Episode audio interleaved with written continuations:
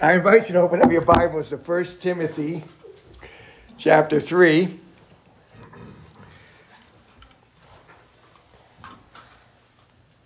First Timothy chapter 3.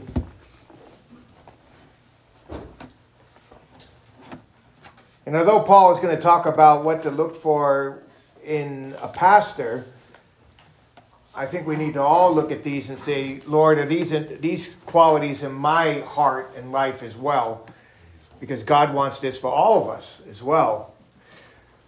But we are living in a time where it's hard to find people who want to lead the church. If you um, know the uh, school Frontier School of the Bible, how many of you know that one? That's where David went. Oh, it's in Wyoming. Can anything come out of good out of Wyoming? Well, anyway, um, they were asked. They were asked recently by several churches. I think over ninety different ministries. We need somebody to lead our ministry. We need a pastor. Do you have anyone you could recommend? And do you know how many out of the ninety they recommended? Guess. Zero. They had nobody. Here's the school forming pastors and they had nobody to give. Where did they come from? I mean, how do you find them? I, I, got a kick out of Tim that came from Liberty. We were just in his church a couple of weeks ago, and the Midwest is a different animal. You come out here, the West is so different. But he told his pastor before he came out here, he said, he said, if I don't find pastors in three years, fire me. It's been three years, Tim. Where are they? In fact, he's got a few churches right now open that he can't get anybody to right here in Colorado. He can't get anyone to come, and so um, it's amazing. Where are they? Where are they? Um, how is it? How is it? I mean, what what does it entail, and what does God want? Well, I want you to look at this because I broke this down into two parts. I didn't know it was going to snow, and I think it's Brian's fault that it snowed because we sang this song, "He washed me white as snow," and uh, you know the Lord wanted to give us a visual on that. But anyway, um, I'm kidding around. But if you look at it, verses one to seven, they go all together, and really there are six qualities here, six things that we can look at when we're looking at leadership of a church. Here we're gonna we're gonna see in verse one that they have a desire in verse 2, they have character to back up that desire. In verse 2, we're going to see that that person's able to teach. Verse 3, verse 4, I'm sorry, we're going to see, Lord willing, next week that they're a family man because it's important how they rule their family and how they manage their family. If they don't do that well, they're not going to do the church well. And then verse 6, we're going to see that they're not a new convert. They just recently get saved. And in verse 7, Lord willing, next week we're going to see that they're in the community and the community thinks about them in a certain way that's important when we have those people in our church. What does the community say about those, those people as well? But I want you to look at this because it starts out with, you know, what, what does God want? And here's what's interesting. Verse 1 in chapter 3, verse 1, it says this This is a trustworthy statement. Now, now here's what's amazing. Um, Rick, wrote me a, a, thing this week, a devotional this week, and he said this. He said, in the devotional, it said, there are four times that Paul says it is a trustworthy statement in his books. And the answer to that is right or wrong. Is that right or wrong? Four times that Paul says it. Right or wrong? Think this through. It, it, it's, it's wrong. Why? There's five times he says this statement. You know the statement the guy left out? Guess which one? This one right here, right? All the other ones are all exciting, right? You remember we, we studied chapter 1, verse 15. This is a trustworthy statement that Christ came into the world to save sinners, of which I am chief. And we build our lives around that. But he, he doesn't even mention this one in his devotional as one of the poems. This is a great statement. This is a statement we ought to build our lives around. He's saying in verse 1. This is a wonderful thing. This is what you ought to look for. If you're a single lady looking for a man, these are the things you ought to look for. If you're a, a, a, a wife, this is what your husband should be. If you're, if you're a husband, this is who you should be. Or a man, this is who you should be. This is what it is. Look what it says in verse 1. This is a trust worthy statement. The first thing we're going to see is that the person has a desire to serve God's people. Watch this. If any man aspires, is the word there. Now, interesting, any man, we've already talked about how when it comes to leadership, women God doesn't permit that women be in places of leadership or women teach. In verse 12, we saw that already. That's what this is God. Now he's talking about a man here. If any man aspires, the word there literally means to long after, to stretch out, to try to reach. Now let me share something. My wife, I don't know if you know this, she is one inch taller than me. That's it, one inch. But with that one inch, she puts stuff in certain places I can't get to. And so I am there and I am trying to stretch out and reach that plate because I'm hungry and I want to eat, you know, and I can't get, how did she get that up there? And I'll stretch and I'll call her, Katie, I need help. I can't get it. What's neat about having a marriage like this is she can never ask me to go get something because she's taller than I am. So I just say, honey, you're the, you're the tall one here. I'm not. But here's what it's saying the guy stretches out, he reaches for it. He really wants this. This is a desire in his heart. This is not something where you're twisting somebody's arm so they can do it or pulling their teeth so they can do it. This is a God given desire that comes only from God. He's stretching out. Notice in verse 1, it says here, he desires to do this. There's a desire in his heart. He has a heart of a servant. He wants to serve God's people. Now, what is this desire? Look at it here. Verse, verse 1. If any man desires, watch this, the office of an overseer. Now, that's a terrible translation because the word office is not in the Greek.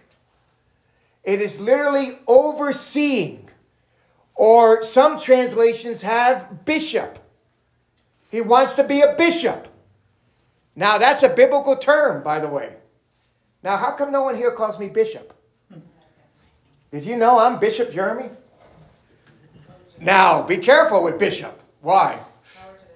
Yeah, because there's a lot of stuff. When we think of bishop, they've ruined the word in English. And some churches, they take the word bishop and they say, oh, okay, he's a bishop. That means he oversees pastors and churches. That's not what a biblical bishop is. This word episkopos means that he is an overseer, he's a guardian, he watches out for souls. So the desire, the servant's desire there in, in verse 1 is to watch out for souls, to oversee, to supervise, to be a guardian to be a guard, a watchdog, like some people use, or, or, or, or somebody who, who organizes or oversees, supervisor. But here's what's different in God's economy a supervisor is not somebody that just looks over, a supervisor is a servant. And interesting that this word overseer he uses in different ways overseer and then it's also used of an elder and it's used of a pastor. So the same term is used of all three people. They're, all, they're the same person interchangeably. You say, where's that in the Bible? Go with me to Acts. I want to show you real quick. Acts chapter 20. All right? Acts chapter 20. And so he's going to mention here He's talking to the elders, verse 17. He calls the elders. And then in verse 28, here's what he tells the elders to do. So in Acts 20, verse 17, he's calling the elders to him. He's going to talk to them. And in verse 28, he's going to tell them this is what you need to do. You need to be on your guard for yourselves and for all the flock among whom the Holy Spirit has made you what? Overseers. You see it? Here are elders, they're overseers, same person. They're not different people. And here's what they're to do as overseers. They're to shepherd. There's the Greek word, the pastor. They are the pastor, the church of God, which God purchased with his blood. And so it's the same person. We, in a non denominational Bible church, we use the word pastor. That's good. We understand what pastor means. In others, we use elder too, and it's not bad. Some churches, they use elder and they change elder into different things. They have elders, they have pastors, they have bishops, and all different. It's the same person, just used interchangeably. The function is different. Look at this here. He is to oversee, supervise. God has put it in his heart. It's not like he can't do anything else. You hear this when people say, well, yeah, the person's a pastor because he can't do anything else. Well, that's not true. Or somebody tells you this, oh, I'm, I'm here because I can't. No, no, it's not that you can't, it's that you won't. This is a God given desire in your heart. I used to be very good at FedEx. I mean, really good. I was the employee of the month a couple of times. And I remember one time, I, if I could buy a shirt that said he's the best FedEx guy in the world, I would have. I thought I was. And then one day it snowed like this, and I got in trouble, and I, I went into one this, this lady's yard, and I ripped up her yard with my truck, and they almost fired me. I went from my thinking that I was the best FedEx and the worst in the world. But I loved giving packages out. I've preached to a lot of packages, none of them changed. None of them. I'll be in my truck giving a sermon, nobody moves. Unbelievable. But it's not that they can't do something else, it's that they won't do something else because they have this God given desire. Now, watch this here. This is amazing. Verse 1. This is a trustworthy statement. He aspires to be an overseer, to watch out for people's souls. It is, notice this in the, in the verse, it is a what? It is a fine work. Do you see that? It is a good work. It is a beautiful work. It is a wonderful work. It's it's not just so easy. It is it's work. Believe me, it's work. But it's it's a fine work. It's it's a good work. It's a beneficial work. I, I, I was just this last week, one of the guys eight years ago that was sitting in this church there was a military guy who didn't know Jesus when he walked in here, who came to Jesus by God's grace and got saved here in this church, is now studying in a seminary to be a preacher. Let me just tell you something. That is exciting. You go from somebody who didn't even know Jesus to somebody who now knows Jesus, who's living for Jesus, who's now studying the Bible and wants to learn more in a seminary. That is one of that's a good word. I, I, I get excited about God. You never know what God's going to do. Somebody says, if that doesn't excite you, we had one professor used to go, what else can you do? Talk to people for a little bit and change their lives for eternity. If that doesn't excite you, go sell cars. Now, nothing wrong with selling cars if you do. We'll talk later. But, yeah, know. but it's exciting. It's a kalos. It's a good work. It's a fine work. It's a hard work. Here, here's what's interesting. When Ellie was a baby, they asked her, So, what does your daddy do? My daddy doesn't work. Uh-huh. All my daddy does is study all day. That's exciting. I get to study the Bible. I get to pray. Isn't that wonderful? I get to spend time with people. I get to eat donuts with people. you don't want this job? I get to eat donuts with people. That is exciting stuff. I, it, it is a wonderful thing to see what God does. It is a, it is a fine work. People nowadays, they look at it and they say, who, who would want to be a leader of a church? I read an article, 10 reasons why you should not pastor. 10 reasons. One of them, the guy's crying through the whole letter, but at the end of it, he says, I just want to be normal. I want to be able to go to a movie and nobody judge me, eat what I want, nobody judge me, and just be normal. I can't be normal. I've been doing this for 20 years. I just, I just don't want to be, I want to be normal. Unbelievable, guys. He gave 10 reasons why not to do it. I'd give you 100 reasons why you should. It's an amazing thing. And what he's saying here is this is a fine work. There is a desire that God puts in the heart to serve others, to shepherd others to care for others. So the first thing you look for in a leader is somebody who has a God-given desire, not somebody who's forced to do it or manipulated to do it, but a God-given desire to want to do it and to serve God's people. Now look at the second thing. Somebody comes and says, ah, I want to be a leader, but I got some desire. You eat donuts on Thursday? That's for me. Sign me up. Well, any other job you go after, they ask you for your credentials. Go on Indeed.com.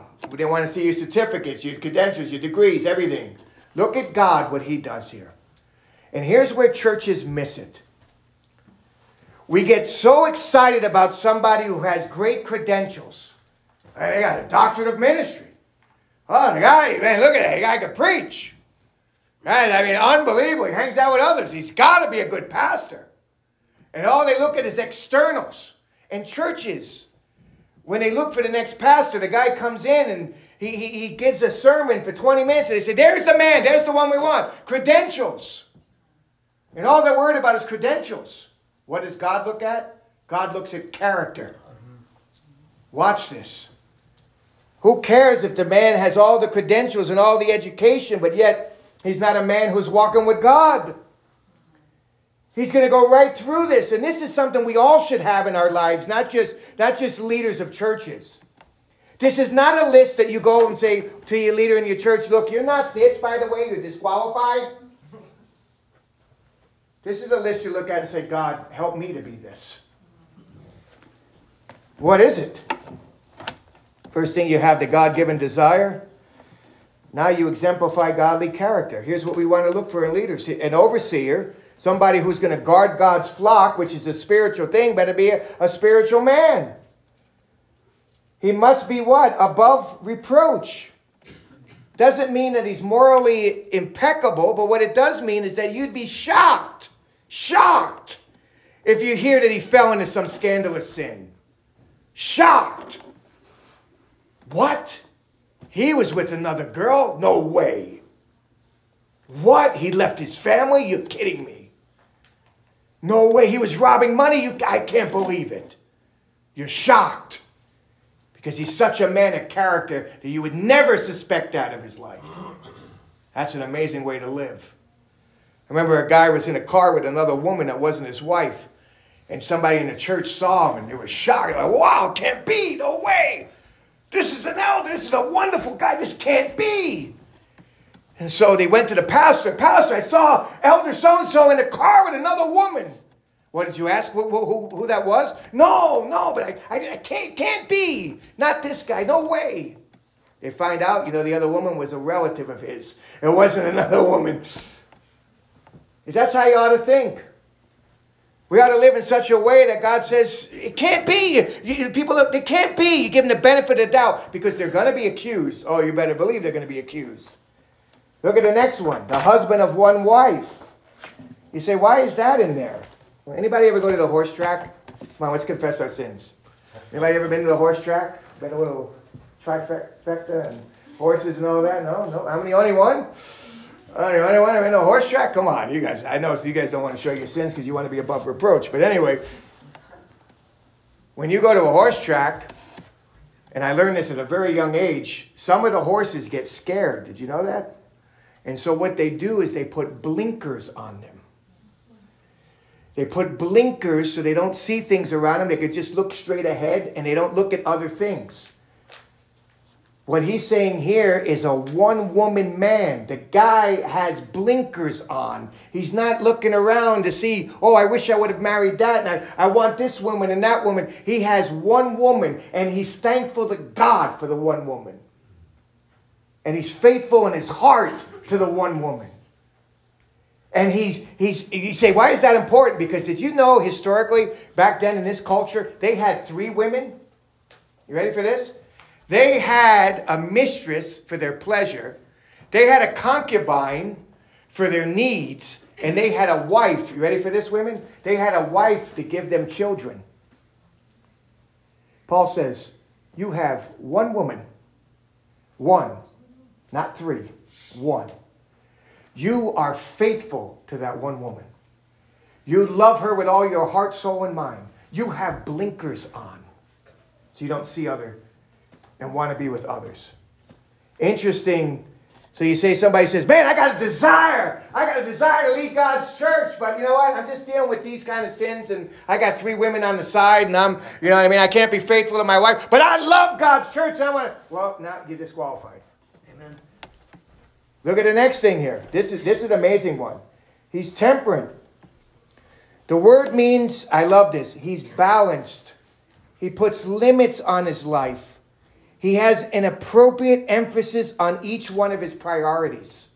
He understands that work is a priority, family is a priority, uh, walking with God is a priority, and this person is not out of balance with those things. How I mean, we know they're so out of balance with this and that, and they do this too much and this too much. No, this person is balanced, knows the priorities that God has given them, and knows how to put each time for each priority and doesn't put too much emphasis on one thing. Some people put too much emphasis on one thing and they're all out of balance. He's a temperate. He says the next thing is prudent. Someone who is self controlled and who has control of their emotions, especially anger. Let me tell you something. In leadership, anger, when anger gets in, that is big. And that'll destroy churches. Look at this next one respectable. The word is cosmos, order, means he's a well ordered person, organized, plans well, and fulfills plans. Boy, I think of what, what Sam has been doing with the building stuff behind and the stuff he sent us. I mean, bing, bing, bing, bing, bing. That guy is, uh, and you can give me 10 bucks later. He is organized.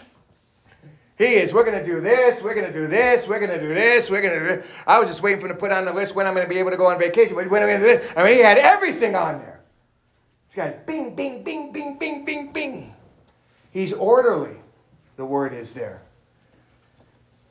He is, notice the next thing, hospitable. He loves strangers, and he opens his home to strangers.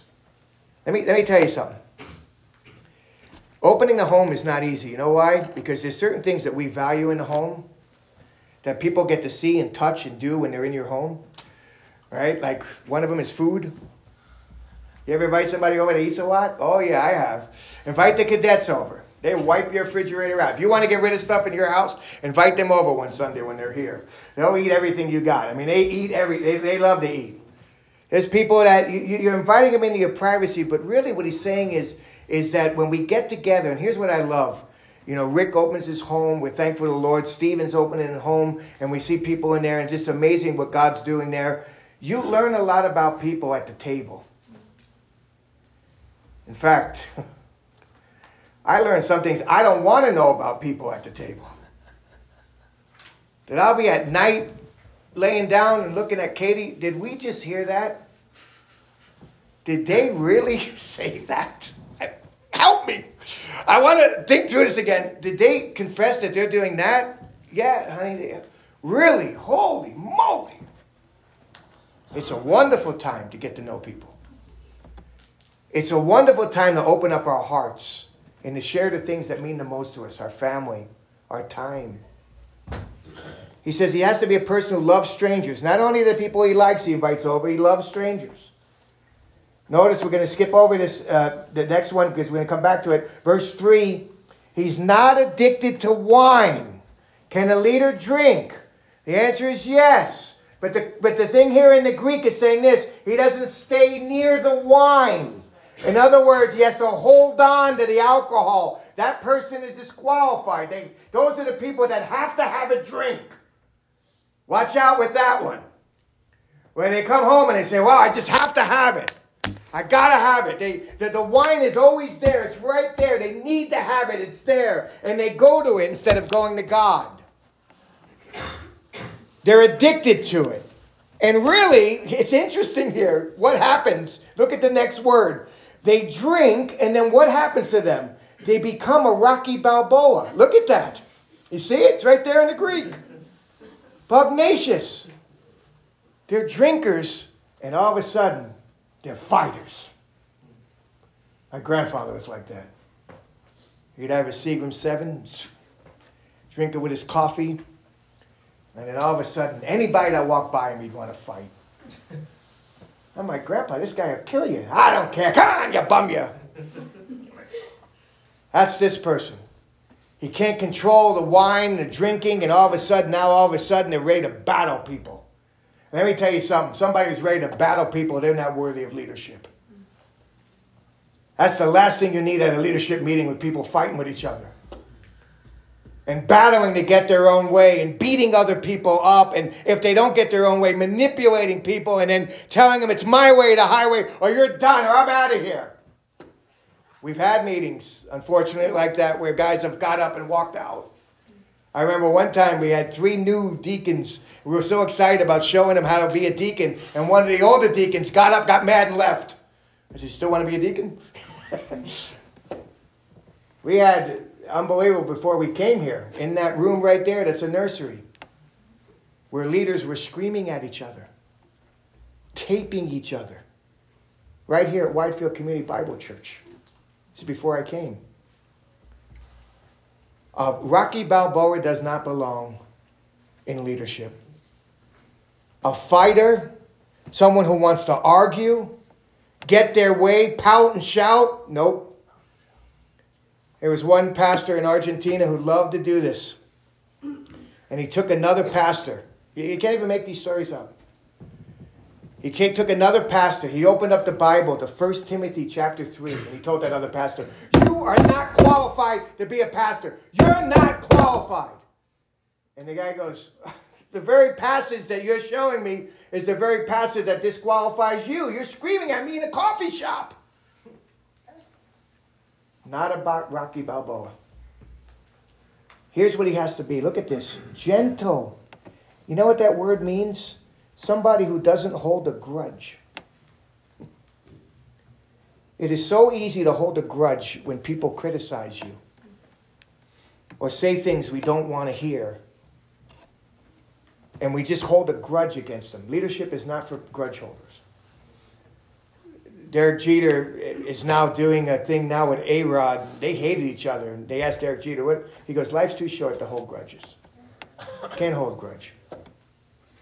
Peaceable, one who seeks peace with somebody, who looks for compromise, and then this next one I think makes me sick to my stomach because we see it so much out there and it really puts a bad name, gives a bad name to people who want to be in ministry. Look at this in verse 3 free from the love of what?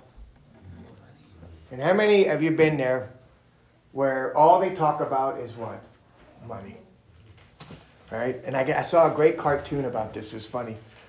The guy goes, Pastor, how come every time you need money, you talk to God, but when, no, I'm sorry, every time we need money, you tell us to talk to God, but when you need money, you talk to us.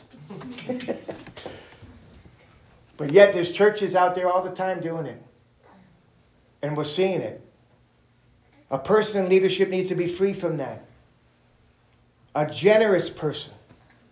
One who is willing to give.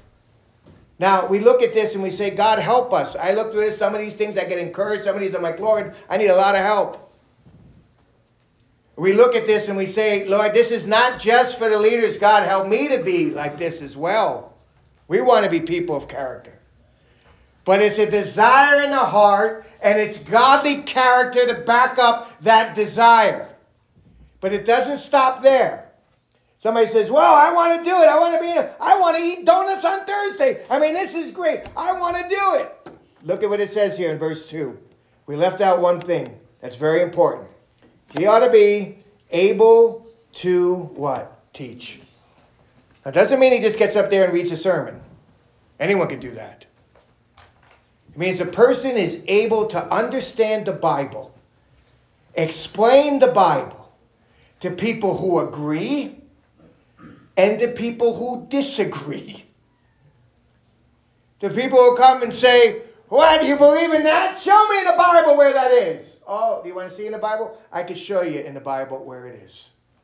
Well, we had one guy come here to the church when I first got here and said, I'll join if you change the doctrinal statement. So I opened up the Bible and I said, Where do you want us to change? And you know his response? You're the doctor, I'm not. Now, wait a minute. You asked me to change. You show me in the scriptures where we need to change. Because we're not changing just for you.